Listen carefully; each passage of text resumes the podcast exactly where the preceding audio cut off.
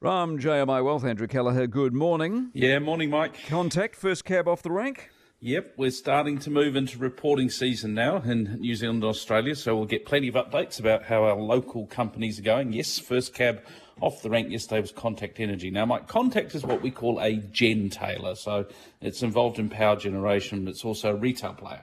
Uh, the bit in the middle, the bit between the two, uh, between generation retail, that's the infrastructure run by Transpower and your local lines company. That bit's regulated. Now, power generators very much front of mind at the moment following that power outage we saw recently. Lots of finger pointing there. But it, I think it's also got the conversation started and got people think about the future of power generation. So expect, expect plenty of focus on that as the various gentailers report. Now, Contact, how'd they go? Earnings 553 million, probably a smidge very technical term that, a smidge ahead of analyst expectations. Good result, I'd call it strong, uh, particularly in comparison to the previous year, which so up 50% on last year's number.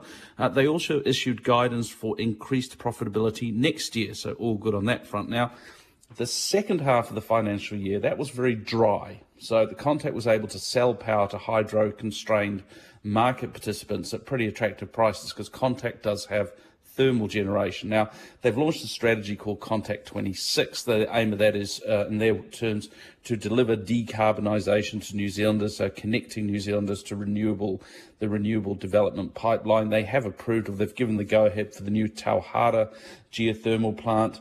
They have an ongoing strategic review of their own thermal generation and Mike, we haven't talked about actually the Southern Green Hydrogen Project. That's where Contact's teamed up with Meridian, um, looking at the potential for using Tiwai energy, assuming it's not going to manufacture aluminium for the manufacture of hydrogen. So that we'll sort of keep an eye on that because it's quite an interesting project. I did notice one comment, which was a bit of a reality check for us, really, from the CEO. He said there was no doubt, his words, no doubt that flexible thermal generation would still be required right. as the sector moves towards the 100% renewable target. So we've got to be able to cope with that peaking issue, you know, peak power demand. Share price, Mike, a little reaction yesterday, down two cents. Now, A2, what's the story? They um, someone sniffing? Yeah, well, we don't know. And I think uh, that's the one thing I do want to stress. So, A2 milk, it was up 72 cents yesterday. So, that's an 11.4% gain. So, it's a material move. Now, A2, Mike, it's gone from uh, being what we called a growth stock. So, people priced in a heck of a lot of future growth. That saw the price go to $21.50. Then had a series of announcements, downgrades, insider selling, which saw the price fall to $5.56. So all of a sudden it was a value stock. It was underpriced. Now there are takeover rumors, so it's covered every base recently. Um, Mike, I don't like to talk about unsubstantiated stories like this, but when you get this sort of move, you do need to explain it. So A2 Milk reports its results on August the 26th. As I said, it's had a string of disappointing announcements, so there's a lot of focus on this one because it was negative again. You see further weakness in the share price. Now, the in the Aussie press yesterday, there's a story suggesting the global giant Nestle could be interested in A2 milk. Now, Nestle, big player in powdered milk products, lots of partnerships around the world, world's biggest infant formula maker. To my knowledge, Mike, there is nothing at the moment to substantiate this, um, but it was enough to get the share price significantly higher yesterday. So we'll just we'll wait and see. I guess that's the only mm. thing we can do. Okay, numbers.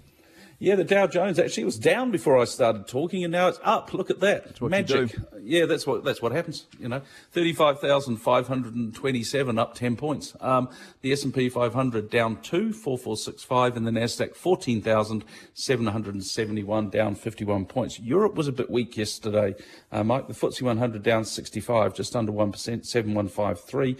The Nikkei twenty-seven thousand five hundred and twenty-three, that was down one point six. It's been quite volatile recently. Shanghai Composite up 13517. The ASX 200 lost 46 point yesterday points. People starting to get a bit more worried now about the COVID issue over there. 7582 was the close. We lost 44 cents on the NZX, 44 points on the NZX 50, 12,720. On the currencies, one New Zealand dollar 0.7016 against the US, 0.9561 Aussie, 0.5957 euro. 0.5068 pounds, 76.62 yen. Gold, $1,786. And Brent crude, a little bit weaker, $69.62. Did you see the McLaren auction at Pebble Beach? Oh gosh, you know, of all the things I did on the weekend, I did not see that. Mike. Well, you, pre- you previewed it last week. I kept an Oh. eye out over the weekend. McLaren Good F1 man. went for $20.5 million. Do you think it'll be driven? Do you think it would ever no, be no, driven? you don't drive them. Highest price this year. You have a good one, mate. Appreciate it very much. Andrew Kelleher